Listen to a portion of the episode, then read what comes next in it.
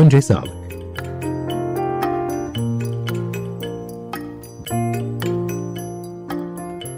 Hazırlayan ve sunanlar Ayşegül Tözeren ve Selim Badur.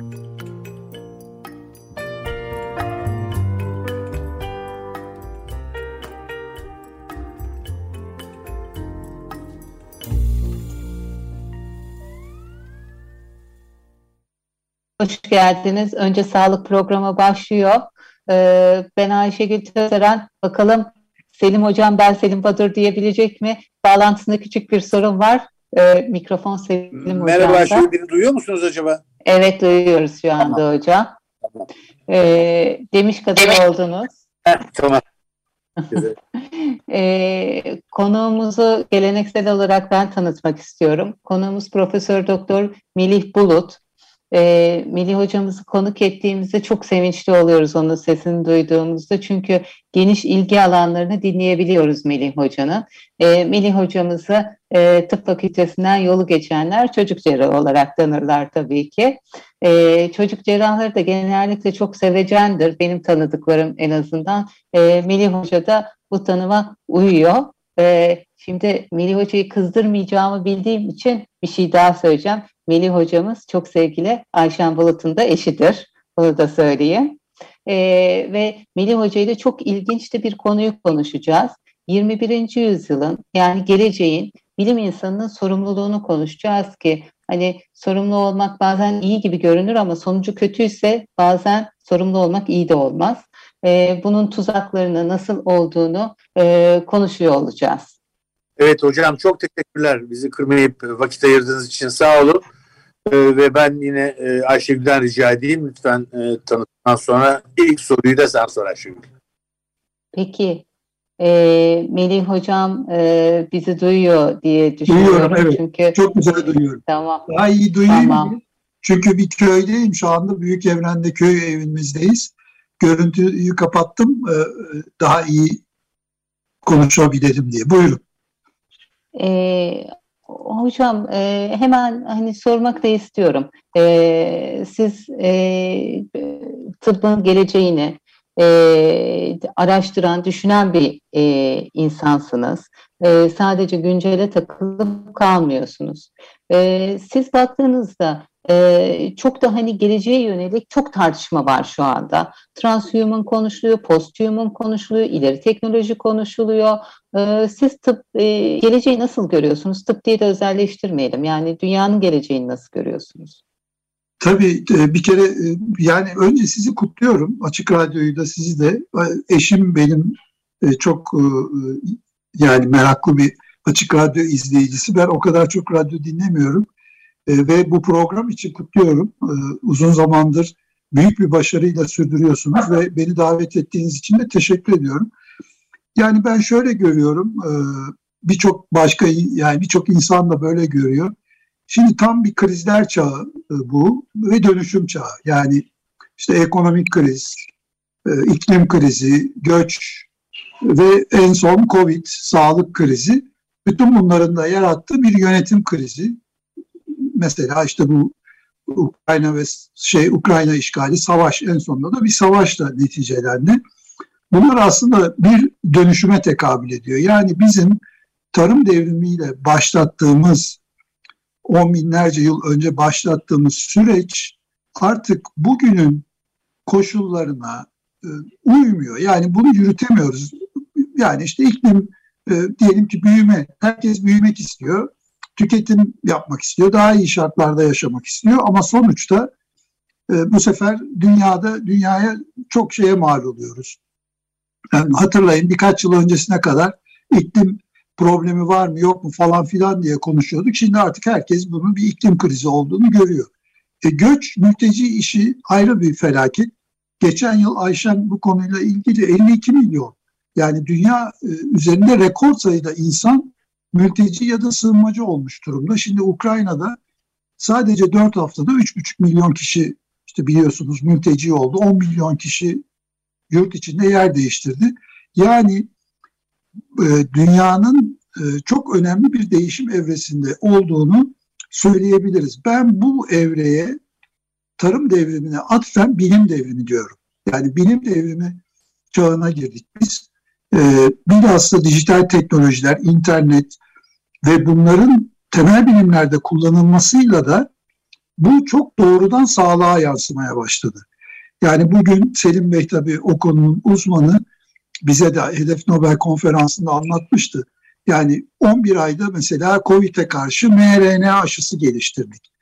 Belki şimdi binlerce kişi çalışıyor şu anda BioNTech'te. Belki kanser aşısı geliştirilecek. Yani bunlar tabii çok önemli değişimler. Öyle ki hani sadece bir aşı yapımı değil, sentetik biyoloji, biyoteknoloji ve e, yani nanoteknoloji, birçok dijital teknoloji hepsi beraber hakikaten üretim ilişkilerini, üretim sektörünü, tüketim ilişkilerini, bütün e, her şeyi alt üst ediyor. Yıkıcı teknolojiler çağı diyoruz bir taraftan buna. Sağlık da bundan tabii etkileniyor. Çünkü bilim ve teknolojideki gelişmeler doğrudan artık sağlığa yansıyor. Çünkü sağlıkta para var. Yani sağlık bugün dünyada en çok para harcanan sektör. Covid öncesi de öyleydi. Yani biz gıda tarım aşağı yukarı 8 8.2 trilyon dolar. Biz halbuki 9'a yakın hele Covid'le ve gıda tarım ve sağlığı bir arada düşünürseniz devasa bir e, sektör. Çünkü silah bunun arkasında 2-3 trilyon dolarla çok geriden gelen e, bir durumda. O yüzden e, te- teknolojideki gelişmeler yani sağlığa, sağlıkla çok ilişkili ve bir başka yönü de sağlık konusunda da e, yani toplumların, nüfusların, insanların beklentileri farklılaştı. 20. yüzyıl bizim daha çok hastalıklarla boğuştuğumuz sağlıkçılar, hekimler olarak bir yüzyıldı. Çocuk cerrahisi gibi beyin cerrahisi, işte kalp cerrahisi, bu alanlarda müthiş ilerlemeler yaptık. Antibiyotikleri keşfettik, bulaşıcı hastalıklarla mücadele ettik. Yaşam belirgin derecede uzadı, neredeyse iki kat arttı. Artık Türkiye'de bile yani 80 yaş, e, hani 5 yaşı geçen çocuk insanların, çocukların 80 yaşını göreceği muhakkak. E, böyle bir e, dönemden geçtik ama Covid de gösterdi ki sadece tedavi edici hizmetlere ağırlık vererek sağlıkta aslında başarılı olamıyorsunuz. İşte bir pandemi geliyor, sistem perişan oluyor. Nerede? Amerika'da. Yani Amerika en çok hastası, kaybı olan e, ülke oldu. Çok etkilendi. Her şey alt üst oldu. Halbuki tedavi edici hekimlikte değil mi? Hepimizin baktığı e, bütün bilginin neredeyse bilimsel bilginin çoğunun üretildiği bir yerdi. Bütün bunlardan hareketle önümüzdeki dönemde sağlıkta bütün diğer yaşamın tüm alanlarında olduğu gibi bir kere bütünsel yaklaşım çok öne çıkacak. Yani sadece tedavi edici hekimlik değil, koruma ve geliştirme de çok e, önem kazanacak ve kazanıyor. Keza e, belki ileride daha çok değiniriz ama e, yani sağlığın e, kişiselleşmesi de söz konusu. E, mesela 20. yüzyılda bir önceki yılda bir yüzyılda biz kanser hastalarını hep aynı kategoride e, tedavi ettik. Yani mesela meme kanseri çok tipik bir örnek. Evrelerine göre evre bir hastaları belli bir protokol yaptık. Evre 2'ye, evre 3'e, evre 4'e. Halbuki şimdi biliyoruz ki meme kanseri her hastada farklı seyrediyor. Ayrıca her meme kanseri hastasının değişik evrelerinde de farklı seyrediyor. O nedenle kişiselleşmiş tıp diyoruz. Ee, mesela e, çok güzel çalışmalar var. Bir metastatik kanser hastası olduğunu düşünelim verdiğiniz kemoterapi ilacı bunların bir kısmına tesir ediyor, bir kısmına tesir etmiyor. Bunlar tabii hep e, dijital teknolojilerle elde ettiğimiz, temel bilim araştırmalarıyla elde ettiğimiz yeni bilgiler ve e, sağlığı e, çok e, doğrudan etkiliyor bunlar. Hocam burada bir şey sorabilir miyim? Tabii e, bu Covid sürecinde bir takım e, hatalar anlaşıldı belki tıp camiasında, tıp dünyasında. Ancak bu koruyucu hekimden vazgeçmek ve tedavi edici hekimliğe ağır vermek, daha doğrusu ekonomik ağır basan tedavi yaklaşımlarını tercih etmek, bunlara öncelik vermek, bunun neye mal olduğunu e, görmüş olmamız lazım. Şimdi bu sağlığın kişiselleştirilmesi, e, tedavi yeni olanaklar bunların hepsi bilimsel olarak kağıt üzerinde çok önemli hayati gelişmeler gibi görünüyor. Ama toplumların e, daha sağlıklı yaşamalarını sağlamıyor gibi sanki bunlar. Yani şunu demek istiyorum. Bu süreç bize e, teknolojideki gelişmelerin hep insanlığın yararına ve e, onun e, hayatını kolaylaştırmaya doğru bir e, kolaylık sağlamadı. Bilmiyorum katılır mısınız buna? Yani iyi eller doğru bir politika olmadıktan sonra gerisinde e, bu teknolojideki gelişim her zaman da çok iyi sonuç vermiyor gibi geliyor. Ne dersiniz? Yüzde yüz katılıyorum. O kadar haklısınız ki. Yani burada e, şöyle devam etmek lazım. Tabii bu kişiselleşmiş tıbba e, örnek verdim. Tabii yani kanser mesela en fazla para harcadığımız e, dünyada en fazla e, hasta kaybettiğimiz hastalık. Bunun daha iyi tedavi edilmesi e, neticede hepimiz ölümlüyüz ama yani daha iyi şartlarda tedavi edilmesi e, şüphesiz ki yararlı bir şey. Aslında benim dijital sağlık teknolojileri dediğim yani dediğimiz yapay zeka, biyoteknoloji, işte bütün nanoteknoloji, AR, VR falan bütün bunlardan beklentim çok daha farklı. Sizin işaret ettiğiniz konuya hemen gireyim. Ben sağlığın tanımının peşindeyim. Yani bugün sağlığı biz işte bedensel, ruhsal, sosyal iyilik hali diye tanımlıyoruz. Peki bu ne demek iyilik hali? İşte bir takım parametreler var elimizde. Testler var. İşte karaciğer fonksiyon testleri, şunlar bunlar. Ben bunları çok yetersiz görüyorum.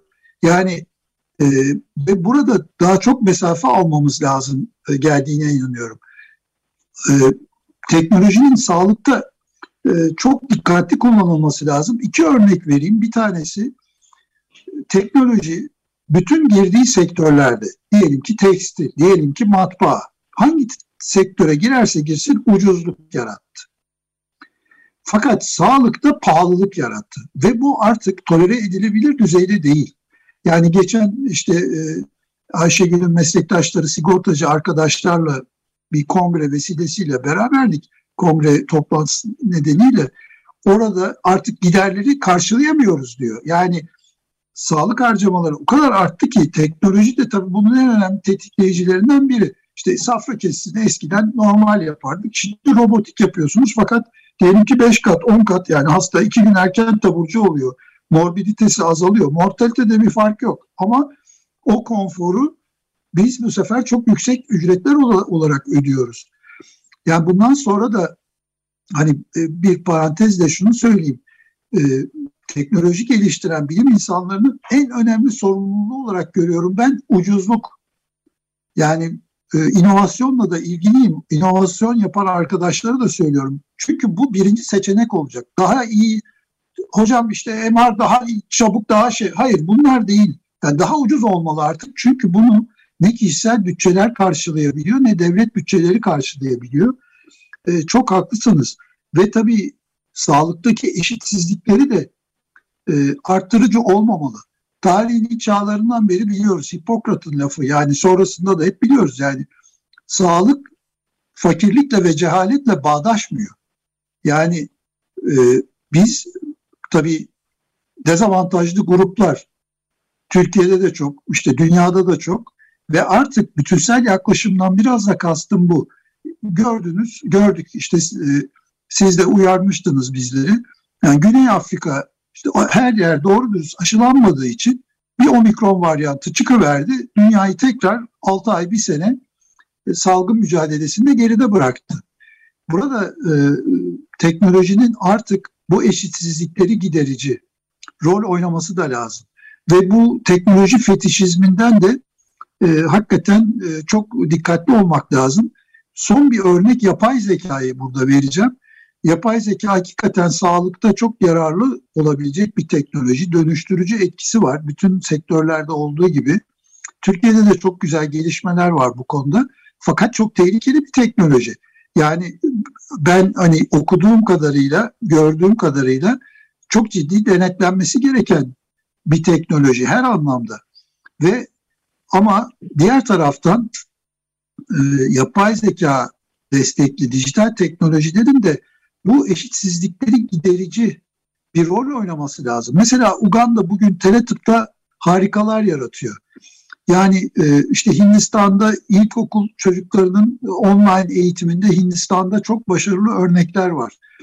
E, bunları çoğaltmak mümkün ve e, yani 7 gün 24 saat e, kesintisiz e, hizmet sağlamamız lazım artık. Çünkü insanların yaşam biçimleri de e, buna çok e, böyle yani İstanbul'da çok yüksek oranda acile geliyor hastalar.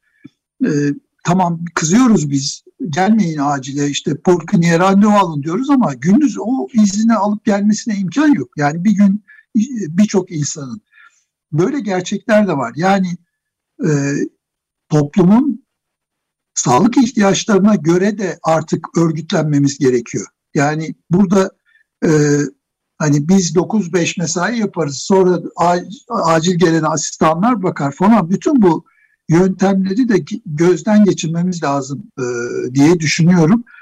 E, ama sualiniz çok önemli. Ne teknoloji fetişisti olmak lazım ne de bunu e, çok da aşırı abartmamak lazım. Sonuç itibariyle e, bilgili bir uzman hakikaten e, iki dakika içerisinde e, bu bir sürü araştırması vardır. Üstelik de dijital teknolojiler olmadan öncedir bu. Yani kendi alanındaki hastalığı yüzde 95 oranında ne muayene yapmadan falan teşhis edebilir. Uzmanlık bu demek zaten. Ama tabii geride kalan o yüzde beş çok önemli. Yani orada hata yapmamak, işte doğru ayırıcı tanı yapmak vesaire vesaire e, çok önemli bir nokta söylediğiniz.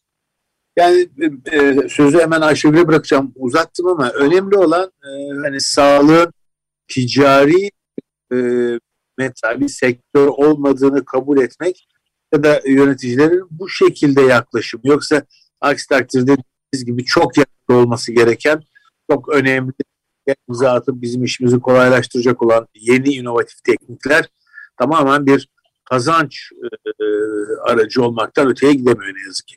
Evet Ayşe Çok doğru. E, yani burada bir iki şey söylemek istiyorum. Çok doğru.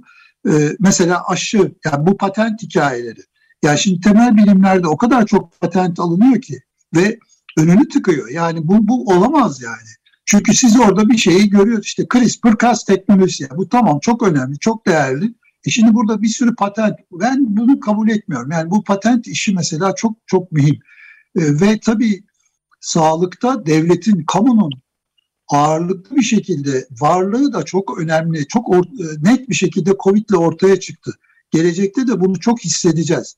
Ben o nedenle Türkiye'deki yani hibrit dediğim modeli yani devlet ağırlıklı olarak ama kısmen de özel sektör.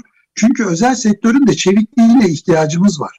Yani bugün İngiltere'de, Kanada'da hakikaten birçok e, başka e, batı ülkesinde hastalar da perişan oluyor. Yani kalça protezi, ya bırak ameliyatı, randevu, meme, meme kanseri teşhisini koyana kadar iki ay randevu bekliyor hasta. Yani bunlar da e, tabii çok iyi şeyler değil ama e, çok net olan bir şey sizin vurgu yaptığınız konu.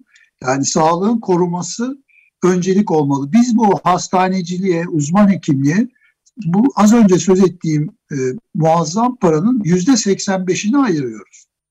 Yani aslan payı hastanelere gidiyor. Uzman hekimlik alanındaki sorunlara gidiyor ve bu çok yanlış.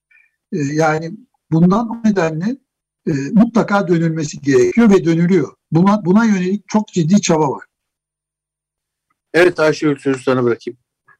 E, hocam müzik arası vereceğiz diye düşünüyorum ama. İlk parçamız e, bir e, ikilinin seslendireceği parça. Amir ve İndila söylüyorlar. Mi Karosel. 22 bir Cuma günü 95.0 Açık Radyo'da önce sağlık programındayız ve konuğumuz o keyifli söyleşileriyle tanıdığımız e, sevgili Profesör Doktor Melih Bulut. Evet Ayşegül söz sende. Evet biraz biz e, sağlıktaki e, çelişkilere girdik e, diye düşünüyorum. E, bir yandan e, teknolojinin e, ilerleyişiyle birlikte e, yeni tedavi e, teknolojilerini konuşuyoruz. Ama bunların maliyetleri Melih hocamızın dediği gibi çok çok yüksek oluyor. E, özellikle nadir hastalıklarda bunu görüyoruz. E, örneğin e, SMA'nın yıllık e, tedavisi 5 milyon TL'yi bulunabilen bir tedavi. Ama öbür taraftan da bazı tedaviler çok yüksek. Fakat biz e, çok ucuz olabilecek, çok ucuz önlenebilecek e, durumları da önleyemiyoruz. E, bunu da görüyoruz. Yani sağlık çelişkileri sanıyorum e, daha da çok e, tartışmamız gereken bir konu olacak. Ben birazcık e, hekime gelmek istiyorum. Yani e, tıp mezunu, e, tıpla ilgili kişiye gelmek istiyorum. E, Melih Hocam sizce geleceğin e, hekimi e, nasıl kendini e, yetiştirmeli? Artık sadece sanıyorum tıp kitabı okumakla da bitmeyecek bu iş. Hoş bizim ülkemizdeki hekimler yaşam hakkı mücadelesinde sağlıkta şiddetten dolayı ama sanıyorum biraz yapay zekada bilmesi gerekecek, biraz teknolojide bilmesi gerekecek. Ee, aslında tabii ki bilmesi gerekir, biraz sosyoloji bilmesi gerekecek. Böyle e, bir multidisipliner uygulama bilimine dönüşüyor tıp değil mi hocam? Kesinlikle öyle. Yani sağlığın tanımını tekrar hatırlatacak olursak bedensel, ruhsal, sosyal iyilik hali. Ee, biz tabii uzman hekimleri özellikle yetiştirirken e, daha çok bedensel sağlığa onları yönlendirdik. Yani iyi bir ürolog olsun, iyi bir çocuk cerrahı olsun vesaire. Ama artık e, hele ki böyle bir çağda yani bu kadar büyük e, toplumsal alt üst oluşların yaşandığı bir çağda bilimin insanlara görünen yüzü olan hekimliğin, hekimlerin çok daha farklı misyonları var. Bu bir görev, sorumluluk e, fazlasıyla var. Ve tabii o nedenle artık hekimlerin bir bir kere e, sosyal hadiselerin içinde olmaları lazım. Geçen gün iki tane çok değerli arkadaşımla beraberdim. Çok sevdiğim, çok eski arkadaşlarım, çok geçmişimiz olan yani sol geçmişimiz de olan arkadaşlarım. Biz dediler Ukrayna Savaşı'nı çok öyle izlemiyoruz, bakmıyoruz dediler. Ben tabii tuhafıma gitti. Çünkü bu kadar e, toplumsal meselelerle ilgili arkadaşlarım niye Ukrayna ile bu kadar alakasız bu, bu böyle bir lüksümüz yok. Yani bugün e, dünyanın neresinde ne oluyorsa biz onunla ilgili iyilik yönünde. Yani oradaki insanlar için ne daha iyi olabilir? Ben onlar için daha iyi nasıl yapabilirim diye bir kere düşünmeleri lazım. Yani bugün bilim insanının ya da hekimlerin toplumsal sorumluluğu, topluma karşı sorumluluğu çok çok önde. Çünkü biz iyiliğe şartlanmış insanlarız. Şöyle bir örnek vereyim. Yani bu kalite çalışmaları Türkiye'de ilk defa başladığında bir e, işletmeci e, bu işlerin gurusu bir kişi, Türk e, bir öğretim üyesi bana dedi ki ya biz de uğraşıyoruz falan hastanede o zaman International Hospital'da. Niye bu kadar kendinizi parçalıyorsunuz dedi. Sizin işiniz zaten bunu içeriyor. Siz hiçbir hastayı öldürmek istemiyorsunuz ki. Siz hastaları kurtarmak için çalışıyorsunuz. Yani sizin işiniz kaliteyi özünde barındırıyor dedi. Bu çok önemli. İkinci tabii sorduğun sual şu anda okumakta olan tıp öğrencileri ya da genç hekimler e, eski dediğim benim eski müfredat yani şu anda tıp fakültelerinde okutulmakta olan dersler. Tabii ki bunları en iyi şekilde öğrenmek zorundalar. Zaten onları öğrenmezlerse sınıfı geçemiyorlar. Ama bir taraftan da yeniyi, dijital sağlık teknolojilerini, yapay zekayı, işte robotik, sensörler vesaire bütün bunu biyoteknolojiyi bilhassa öğrenmek zorundalar. Yani bugün e, yüzde kullanılan ilaçların yüzde 35-40'ı belki daha fazlası biyoteknolojik yöntemle elde ediliyor. Şimdi bu demek ki 5-10 sene sonra işte e, çok daha farklı yerlere gidecek. Onun için e, şu anda böyle bir dönüşüm çağında hekimlerin, sağlıkçıların üzerindeki yük çok fazla. Hem kendi mesleklerini eski ve yeni bütün bilgilerle. Çünkü eski bilgi deyip de geçmeyelim. Aynı silah gibi yani ok da eski bir silahtır ama okun da çok yararlı olduğu yerler vardır. Onun için o bilgilerin bize ne zaman nasıl yararlı olacağını hakikaten bilemeyiz. Ee, ama bir taraftan da toplumsal sorumluluğumuzu unutmamamız lazım. Bir iki cümlede bu ruhsal iyilik halinden söz etmek istiyorum. Covid de tetikledi biliyorsunuz. Tabii bu kriz dönemleri yani bugün artık her gün evet, insanlar bir e, kriz içerisinde. Yani böyle bir kriz ortamında e, insanların ruh sağlığı da bozuluyor, bozulur. Onun için de bu konuya da özen göstermemiz lazım. Ayşegül bir şey diyordun galiba. Evet. E, e, Melih Hoca'nın sesi gitti.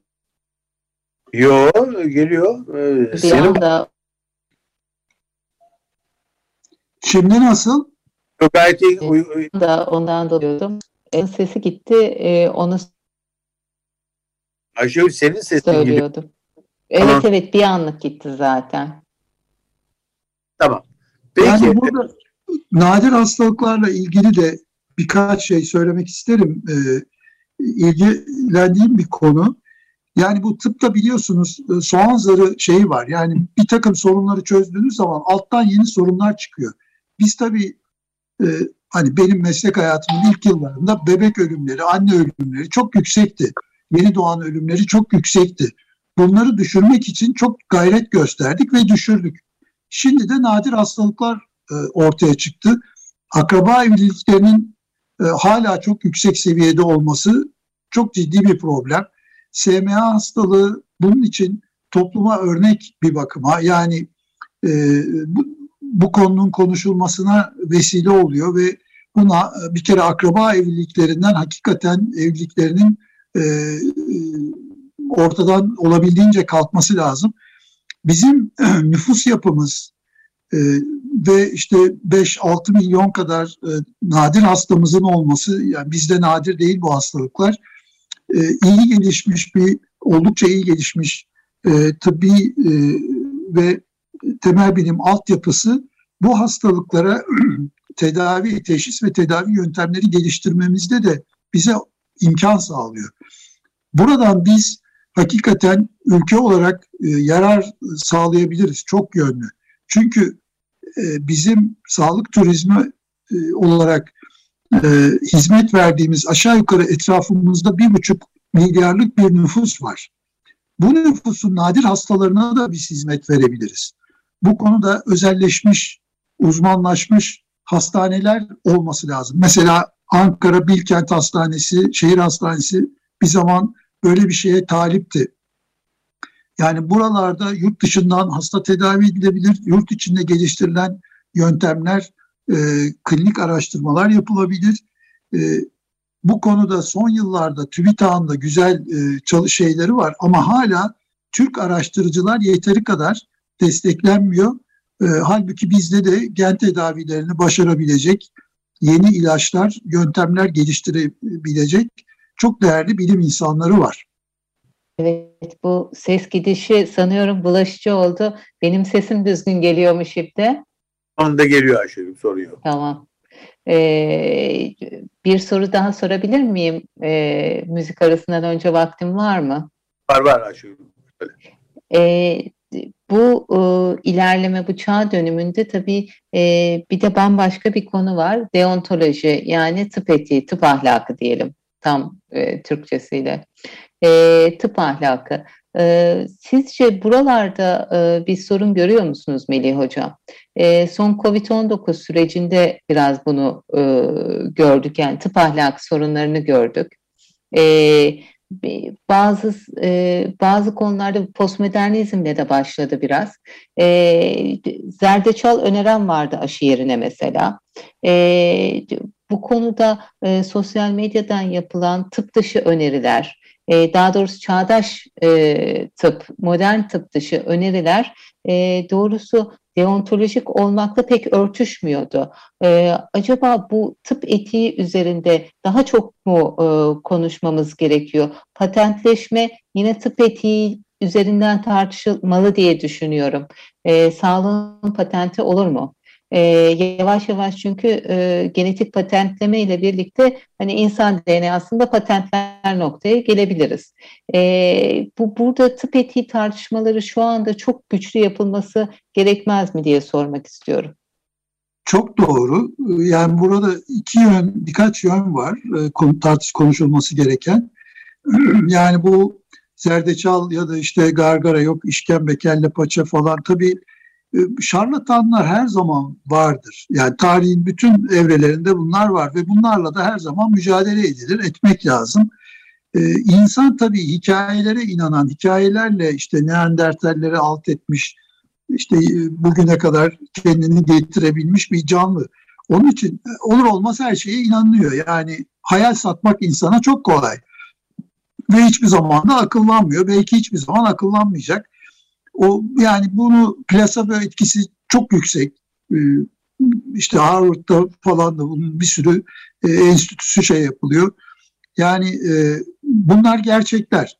E, maalesef e, son işte yani 20-30 yıl, 40 yıl hani bu neoliberal şeye geçtiğimizden beri iki yönlü bir gelişme oldu. Bir tanesi hekimler de şöhret olmak istiyor ve bazıları işte Canan e, Karatay gibi, Orçun gibi e, soyadında Orçun'du galiba unutuyorum, ismini de unutuyorum. Şimdi bunlar e, televizyonlarda nasıl konuşurlarsa yani yüksek ses tonu bağırarak işte ya da polemik yaratarak bilinç dışına, bilinç altına mesajlar göndererek insanları avuçlarının içine almayı da beceriyorlar. Burada bir başka tehlike mesela Mehmet Öz bugünlerde çok gündemde. Mehmet Öz iyi bir kalp cerrahıydı. Sonuçta bir şarlatana dönüştü. Yani şu anda kendini hakikaten iyi bir durumda bir insan değil. Yani çok ciddi eleştiriler alıyor. İşte en son aday oldu falan. Burada herhalde hekimlerin, bilim insanlarının o ağır başlılığını koruması lazım. Ee, yani kanıt olmadan e, konuşmaması lazım. Bizim kendi aramızda bir bilimsel kongrede her şeyi konuşabiliriz. Açık açık da konuşabiliriz. Ama radyoda, televizyonda milyonlara konuşurken çok dikkatli olmak lazım. Çünkü siz mesela sen bana sorsan hocam e, baş ağrısı beyin tümörünün bir bulgusu olabilir mi? Evet Ayşegül olabilir. Yani başı ağrıyan gitsin bir MR çektirsin desem insanlar koşa koşa gider MR çektirir. Yani halbuki her gün herkesin başı ağrıyabilir. Burada e, ölçü, dikkat e, çok mühim. Tabii işin bir de e, deontoloji deyince yani meslek saygısı, meslektaşlara saygı daha doğrusu boyutu da var. Burada da çok ciddi bir erozyon var. Onun temel sebebi gelecek kaygısı. Yani e, hekimlerin özellikle uzman hekimlerin e, e, aşırı bir bazılarında bilhassa cerrahi branşlarda böyle bu e, hezeyanlar olabiliyor. Mesela Türkiye'de adam e, işte Türk diyelim ki başarılı bir ortopedist Amerika'daki bir ortopedist kadar para kazanmak istiyor. Yani onunla ölçüyor hayatı, değerler sistemini, yaşamını bunun üzerine kuruyor. E, bunlar yanlış. Yani bunları işte benim yaşıma geldiğinizde yanlış olduğunu anlıyorsunuz. Çünkü mesela ben işte çarpıntım var, kutum var, e, doğru dürüst iki kadeh içemiyorum, Türk kahvesi içemiyorum, işte e, yani çay içemiyorum falan filan. Şimdi ölçüyü kaçırmak diye bir şey var. Türkiye'de de dünyada da bunun çok örneği var. Maalesef Türkiye'de fazla. Bu da aslında son yıllarda e, yani biz bizim e, biz mesleğimizin itibarsızlaştırılmasından söz ediyoruz ama burada da ya bizim de yaptığımız e, katkılar e, olduğuna hiç şüphe yok. Bunu tabii çok titizlikle uygulayan kurumlar, hekimler, sağlıkçılar var. Bunun da hakkını vermem lazım. Ben kişisel olarak olumsuz hiçbir şey yaşamadım şimdiye kadar ama bu bir ölçü değil. Başka insanların anlattıkları çok e, hikayeler var. Bunlara dikkat etmek lazım. Tabii e, yani aşı konusundan tutun da ilaçlar konusuna kadar e, senin işaret ettiğin çok yanlış bilgilendirmeler e, yapıldı. E, bir de biraz da bu da günümüzün gerçeği. Yani e, Twitter, sosyal medya diye bir alem var. Ya adam orada e, neler yazıyor, neler söylüyor. E, frensiz. E, ama biz e, yani bilim insanları, hekimler, bütün sağlık mensupları her zaman ölçülü olmaya e, dikkat etmeliyiz diye düşünüyorum. Çok teşekkürler hocam bu e, değerli saptamalarınız için. İsterseniz bir müzik arası daha verelim. Ayşegül uygun görüyorsan eğer. Bu kez e, çalacağımız parçanın e, parçayı seslendiren e, müzisyen Şer. E, Melih hocam biz biliyoruz herhalde Sonya Şer grubunun ikiliyi. Daha sonra çok başarılı bir takım çalışmaları imza attı. Şimdi o müzisyen Do ve Mor isimli parçayı dinleyelim. 25 Mart 2022 e, 95.0 Açık Radyo'dayız. Öncesi sağlık programında konuğumuz Profesör Doktor Bulut ve e, müzik arasında Cher'den e, Dove l'Amour isimli parçayı dinledik. E, bu programın son bölümünde ben e, önce sözü Ayşegül'e bırakayım. Evet Ayşegül sıra sende. E, e, hocam çok teşekkürler ama sizin sözü almanız da çok güzel olurdu. E, benim aklımda bir soru var yalnız. E, onu sormak istiyorum. Yine bu e, geleceğin bilim insanının sorumluluğu noktasında. E, iyi yanları var, kötü yanları var, değişen e, çağın. E, fakat e, şunu da sormak istiyorum. Bir bilim insanına bu geleceğin getirdiklerinin bir yanda teknoloji, bir yanda piyasalaşma, burada en büyük tuzaklar nedir? Yani Melih Hocam'a sorum şu ki, belki siz de cevaplamak istersiniz. Genç bir bilim insanı hangi tuzaklara düşmemeli, dikkat etmeli diye sormak istiyorum. Çok Melih güzel. Hocam. Çok güzel Ayşegül. Çok teşekkür ederim. Çok güzel bir sual. Yani bir tanesi şu belki yani Selim'in de katkılarını almak isterim hakikaten. Ee, yani ilk anda aklıma gelen bir tane yani bilim insanı gerçeklerle uğraşır. Yani bilim gerçekle uğraşmak demek yani aslında. Bilimin binlerce tanımı vardı. Şimdi bu bundan hiç sapmamak lazım. Ee, ve mesela bir hipotezle yola çıkarsınız. Diyelim ki aşı yararlı olacak, oldu, olmadı. Olmadıysa olmadı diyebilmek ve ondan ders çıkarıp yeni araştırmalara ufuk açmak. Bu, bu e, çok önemli yani gerçek çünkü özellikle bu neoliberalizm yani yaşadığımız son 40-50 yıl post-truth dediğimiz gerçeklik dışı çağdı e, ve algı yönetimi yani bunlar bütün dünyaya, bütün toplumlara çok zarar verdi. İşte Rusya kendi kendisini kandırıyor, savaş ilan etti. Perişan olacaklar, perişan. Yani geriye ne kalacak Rusya'dan bilmiyorum. Ve Zaten şu ana kadar binlerce genç çocuk öldü. Daha bir sürü kayıp olacak. İkincisi e, burada sabır e, yani sabrın üstünde durmak istiyorum. Acelecilik de biraz insanları tuzağa düşürüyor. Biz aslında e, özellikle son 10 e, yıllarda yani biz çocukken sabrı öğrendik. E, çok değer verdiğim bir eğitimci Profesör Aytaç Açıkalın bir sohbetimizde söylemişti. Sen dedi ablaların sana yün sardırdı mı? Yani evet elimizde çileyi tutup öyle beklersin o sarar yani 15-20 dakika. Şimdi bu çok önemli bir eğitim. Şimdiki çocuklarda, gençlerde ben torunlarımdan görüyorum sabır yok. Yani sabrı öğretmek lazım. Bilim insanlarına da yani hemen dur, bir anda e, Aziz Sancar olunmuyor. E, e, onun için e, bu tuzağa düşmemek lazım. Üçüncüsü bu meşhur olmak, e, para kazanmak. Yani e, bunlar da hakikaten çok ciddi tuzaklar. Ürettiğiniz bilginin artık e, mutlaka bir şekilde sadece bir bilimsel dergide yayınlanması ya da kongrede tebliğ edilmesi kafi gelmiyor. Sosyal medyada da var olmanız lazım. Yani şunu şöyle ifade ediyorum ben. Sosyal medyada yoksanız yoksunuz. Sanki ölmüşsünüz kabul ediyor artık insanlar. Maalesef bu. Çıplak gerçeklik bu. Onun için bilim insanı da sosyal medyada olmalı. Ve ama ölçülü bir şekilde olmalı ve bilim iletişimini iyi yapmalı. Yani e, mesela yine Aziz Sancar'dan örnek vereyim. Ben onu çok eleştirdim e, zamanında.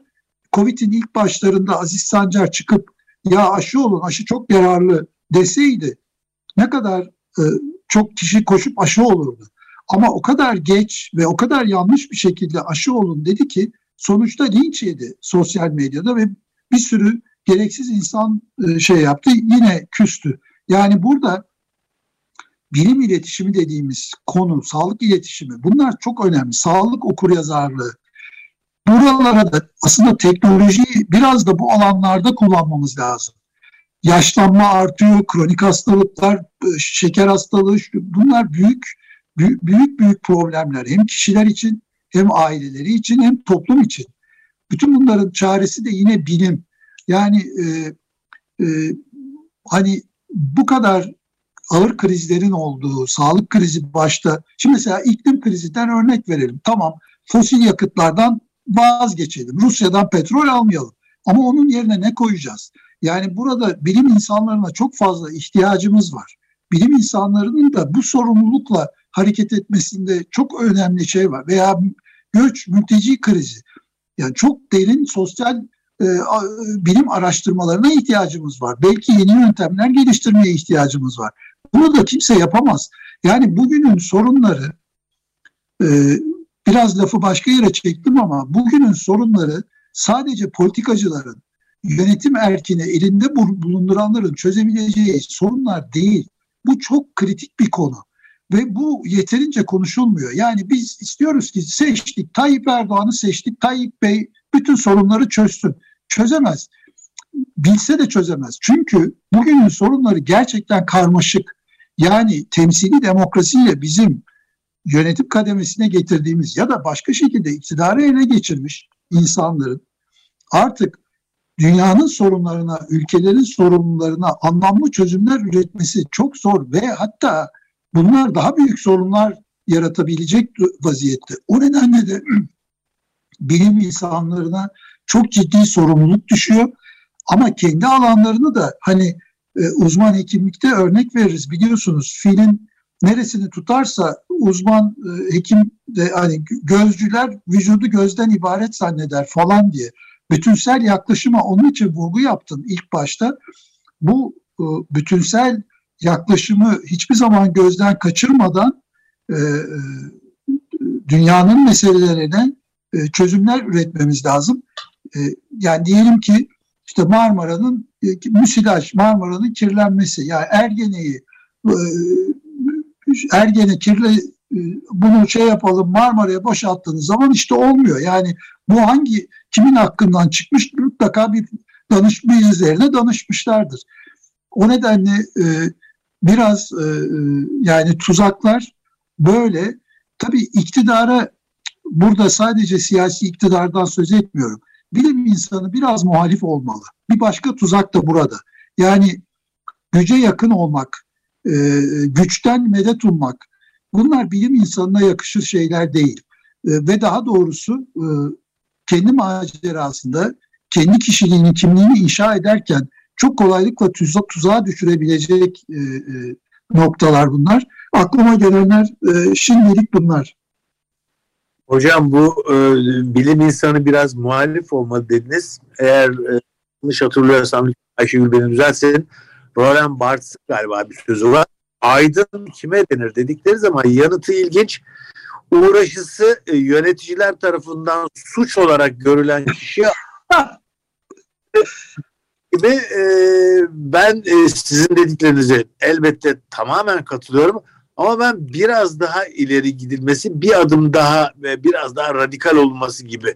Şimdi bakıyorsunuz hem e, sağlık konusunda, Covid ile mücadelede ya da iklim kriziyle ilgili e, konularda elbette bir takım çok iyi niyetli öneriler oluyor ama köklü ve radikal değişimler olmadıktan sonra bu işin politik yönünün tamamen oraya sorunun dayandırmadıkça e, bu e, fazla bir değişikliğe yol açmıyor. İşte Covid'de gördük patent yasası değişsin mi değişmesin filan. E, üreticiler ve Dünya Ticaret Örgütü öyle bir bastırıyor ki gerektiği zaman siz patent konusunun değişmesini ya da kısa bir süre için Afrika aşıdan yararlansın diye askıya almayı bile gündeme getiremiyorsunuz. Ne bileyim onun için hani çok daha radikal ve çok daha köklü değişikliklere ihtiyaç var. Yoksa iklim krizinde de işte e, emisyon şöyle olsun, karbon ayak izi böyle olsun olsun da bunu üreten e, bütün büyük sanayi ve teknolojiyi siz net olarak durduramazsanız ve buna karşı çıkmazsanız bunun elbette bir bedeli var. O zaman fazla bir değişiklik de olmuyor. Ee, sanki e, karşı grup çok daha akıllı gibi. sosyal medyayı da iyi kullanıyorlar. Evet, Çok haklısın. Ee, hemen bir şey yapayım. Yalnız dünya eski dünya değil. Yüzde yüz haklısın. Ama ne oldu bak Peter Hotez diye bir adam çıktı Texas Children, Texas Çocuk Hastanesi'nden e, patent şeyini bıraktı aşıda ve artık böyle insanlar var. Yani 20 yıl önce 30 yıl önce yoktu belki. Hani üretim ilişkilerinin değişikliğinden biraz da bunu kastediyorum. Yani paylaşım ekonomisi, işte platform ekonomisi falan böyle farklı işte bu merkeziyetçi olmayan şeyler, blok zincirler vesaire. Yani çok farklı bir dinamik de alttan alta gelişiyor. Mesela kooperatifçiliğin ben sağlık alanında özellikle Türkiye'de hekimlerin bence şu anda ne kadar hızla sendikalaşıyorlarsa o kadar hızlı da kooperatifleşmeleri gerektiğine inanıyorum. Özel e, sektörde çalışan hekimlerin veya muayenehanecilik yapacak hekimlerin bu yeni nesil şeyler olabilir, örgütlenmeler vesaire. Yani burada da inovatif olmak lazım. Şunu çok net ifade edeyim. Yani bu konulara çok kafa yorduğumu biliyorsunuz. Çok da okuyorum. Yani sabahtan akşama okuyorum. Ya eskinin çözümleriyle artık hiçbir bugünün sorununa bakın hiçbir diye genelliyorum. Çözüm üretemeyeceğiz. Her şeyde inovatif olmamız lazım. Yani Putin'i nasıl indireceğiz? Ben de, derin devlet indirir falan filan diye bir yazı yazdım.